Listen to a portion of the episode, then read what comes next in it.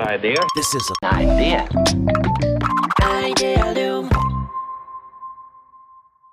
皆さんこんにちは。皆さん、こんにちは。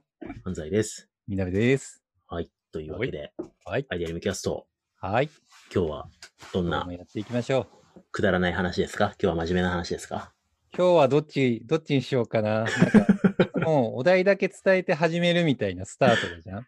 で、うん、お題から真面目な話かくだらない話かさ、ちょっと見え隠れするじゃん。まあ、思いっきりわかりますよね。わかるよね。わかりますこそう、この時点でアジェンダで、くだらないアジェンダもあるじゃないですか。だからなんか、まあ、真面目な話が来ると思ってるでしょ確かに。はい。いや、真面目な話しとこうか。もうあれです面よ。白いあのね、アイデアリウムキャストは、あの、内容の要約が記事に書いてあるからさ。はい。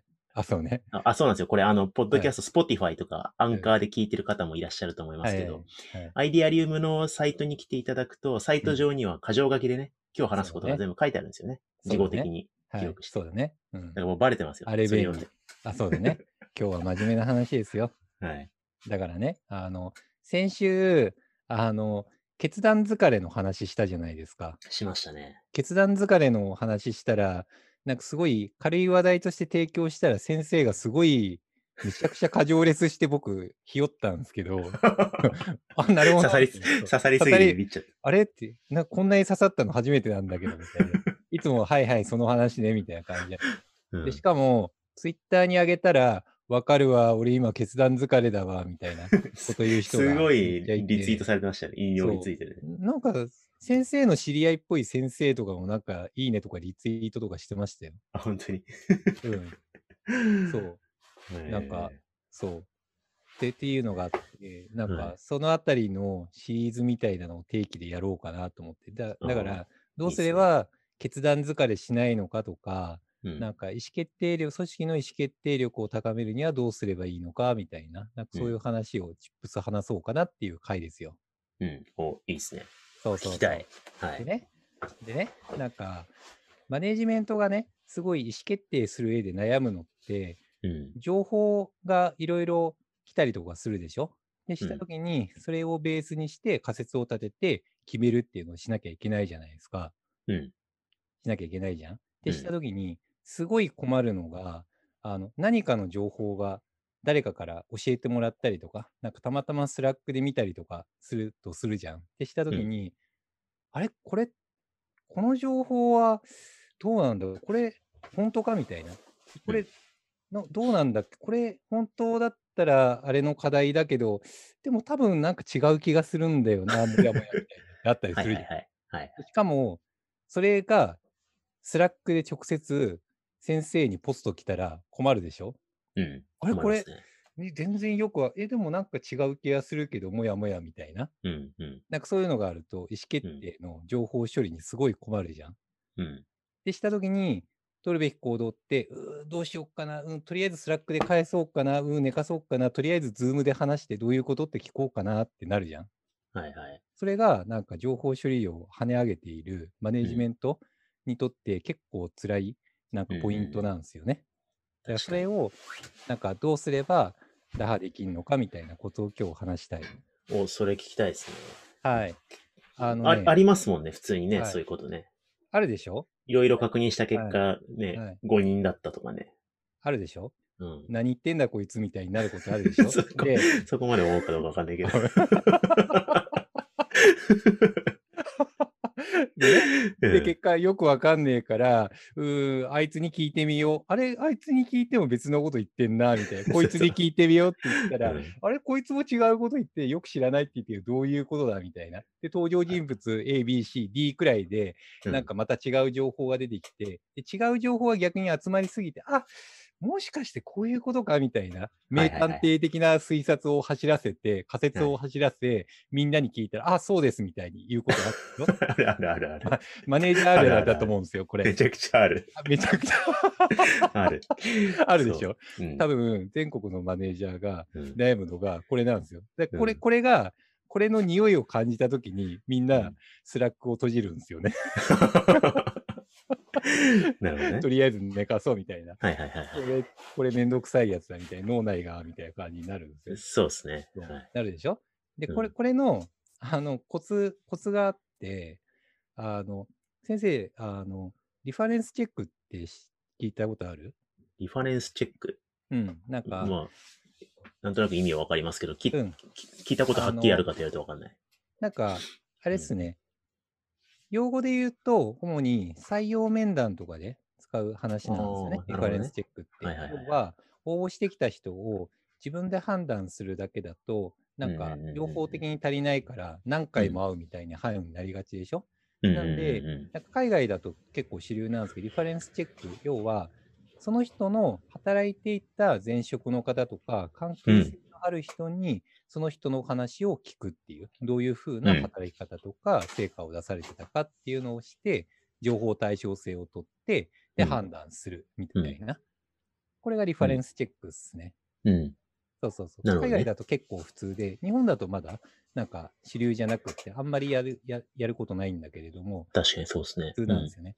うんうんでこれなんか、まあ、採用に限った話じゃなくって、結構、物事を決めたりするときって、リファレンスって、なんか、重要だったりするんですようんね。うん例えば、なんか評価、も評価をフィードバックするときって、例えばなんかこう、マネージャーとメンバーのレポートラインが1個だけだったとするじゃないすると、うマネージャーが適正な評価できたらいいんだけど、ここが主観で考えちゃってる場合って、レポートが1つだから、フィードバックが NG が出たら、不幸な評価が出ちゃったりするじゃん。うんうでんしかも、このマネージャーのレポート1個だけだったりとかすると、結果的になんかそれが妥当かどうか他の人が判断できなくなるじゃん。うん。うんなんで、なんか、リファレンスのレポートラインを複数で常に作って、うんなんか、常に2人が1人のことを見て、リファレンス取得をし合って、で、情報対称性をとって、意思決定をしやすくするみたいな、なんかそういう考え方が結構最近増えたりとかしてるんですよね。うん。で、これって結構、普段の業務でも言えて、要はプロジェクトなんかやる場合にも、うんこうメンバーを、リファレンスを見れる人2人で、一定レポートラインで常に面倒を見て、で、片方の話だけじゃなくって、B さんの話も常に情報を得ることによって、うん。なんか言うこと違うなと思っても、もう片方のところにすぐ聞けば、そこで情報対称性が確保できて、判断がしやすくなるみたいな。うんななんるかこれを常に2レポートラインをつけて、リファレンスチェックをしやすくするっていうのが結構マネジメントのコツとして楽なんですよね。なるほどですね。うん。なるほどですね。そうそうそう。うん。要は一、見コスト上がるように見えるけれども、でも結局うん、一つのラインだと、その、齟齬が検証できないからってことですね。あ、そうそうそう。うん。だから結構これを機械的にマネジメントでやっている組織とかあって、もう常に物事を判断するときには、2ライン、2レポートラインでリファレンスをチェックして、で、それをベースに仮説を組み立てて意思決定するみたいな、なんかそれをう機ん械的にやってたりとかすることあるんですよね。うん。だから定例をそれにうまいこと使ってることもあって、なんか課はい題はいはい解決をするときにも、必ずリファレンスを2レポートラインくらいから得て、でそれをベースに意思決定するみたいなうん、個人の主観には頼らないみたいな、はいはいはいす。ると意思決定力が高まるみたいなのは言われたりとかしますね。なるほどですね。うん。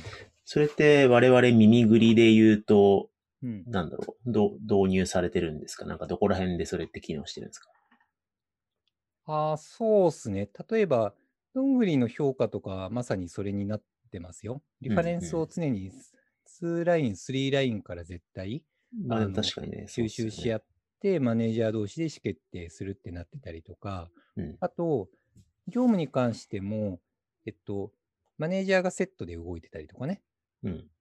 マネージャーとか業務上保管できるような人がセットで常に動いたり、うんあと業務上だけじゃなくって、キャリア面談は別の人がやっていて、で、それうでんうんうん結果2レポートラインで情報対称性を取れるようにするとかね。なるほどね。うん。確かに。確かにいろんな角度で2レポートラインでやるようにしてたりとかすうるんかな。まあでも今そういう意味では、ミミクリのマネージャーも今大半、みなべさんもワンオンワンしてるから、あ、そうですね。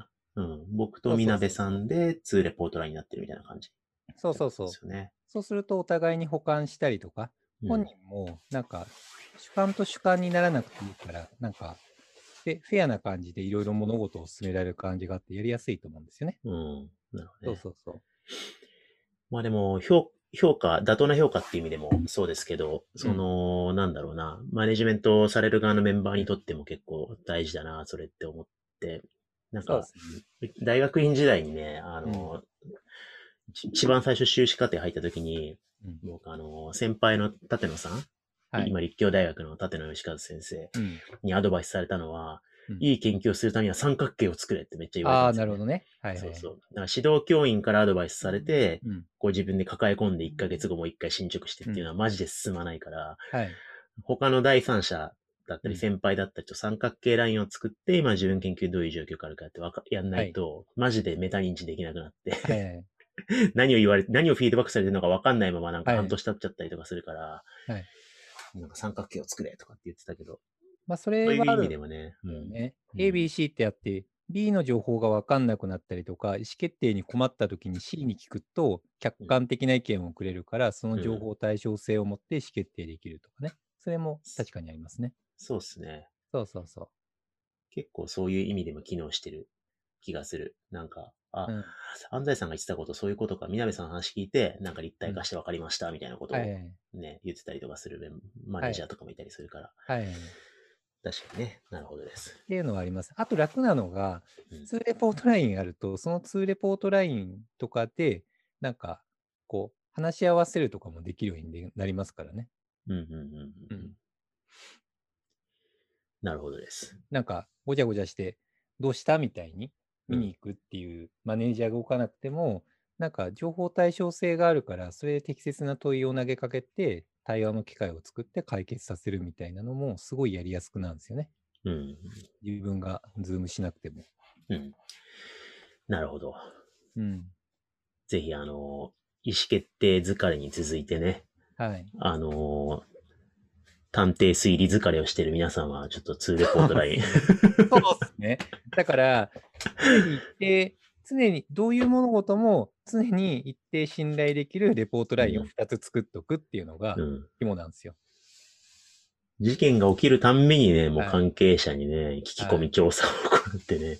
全員引き込まなきゃいけないの辛いじゃん。で、その辛いですね全員が特に主体的に情報を持ってないとうん辛いですよ。主体的うんに情報を持ってるのを2人用意しとくっていう。なるほどです。そう。なんだっけワトソンを常に2人用意しとくんです よ。現場に常に2人やっとくん。1人だと、ついうっかりなんか見てなかったりとかする可能性あるじゃん。犯人逃がしたりとかする可能性あるじゃん。はいはいはい。そ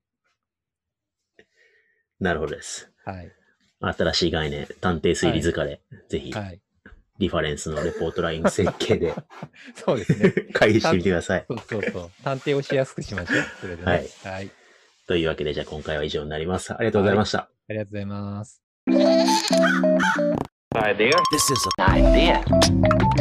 Idea Loom.